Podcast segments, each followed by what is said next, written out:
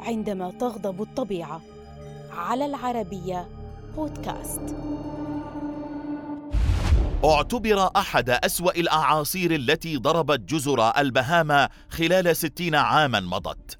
فقوته تعادل قوة أربعة أعاصير معا وآثاره الاقتصادية بقيت حتى وقت ليس ببعيد الأعلى في تاريخ الولايات المتحدة الأمريكية. إنه إعصار أندرو المدمر. فما قصته؟ في الرابع عشر من أغسطس عام 1992 بدأت عاصفة استوائية في التشكل في شمال المحيط الأطلنطي قبل أن تنتقل عبر جزر البهاما وتصل إلى اليابسة على أطراف ولاية فلوريدا بعد عشرة أيام من تشكلها. استمر الإعصار الذي صنف بالدرجة الخامسة في التحرك بسرعة 150 ميلا في الساعة أي ما يعادل قوة أكثر من أربعة أعاصير معاً.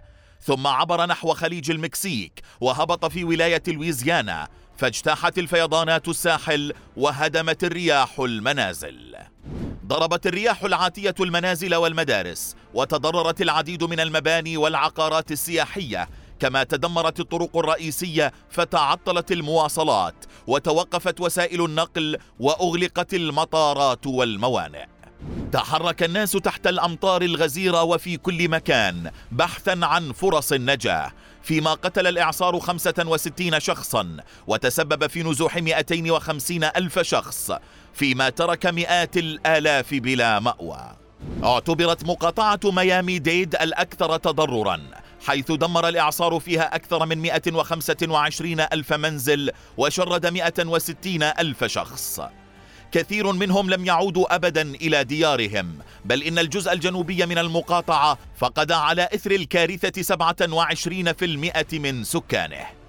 بعد خمسة أيام من حدوث العاصفة وصل ستة ألاف جندي وألف من مشاة البحرية للمناطق المتضررة حيث تم بناء مساكن مؤقتة وخيام للأسر المتضررة كما تم تأمينهم بالمساعدات ولوازم الحياة الأساسية.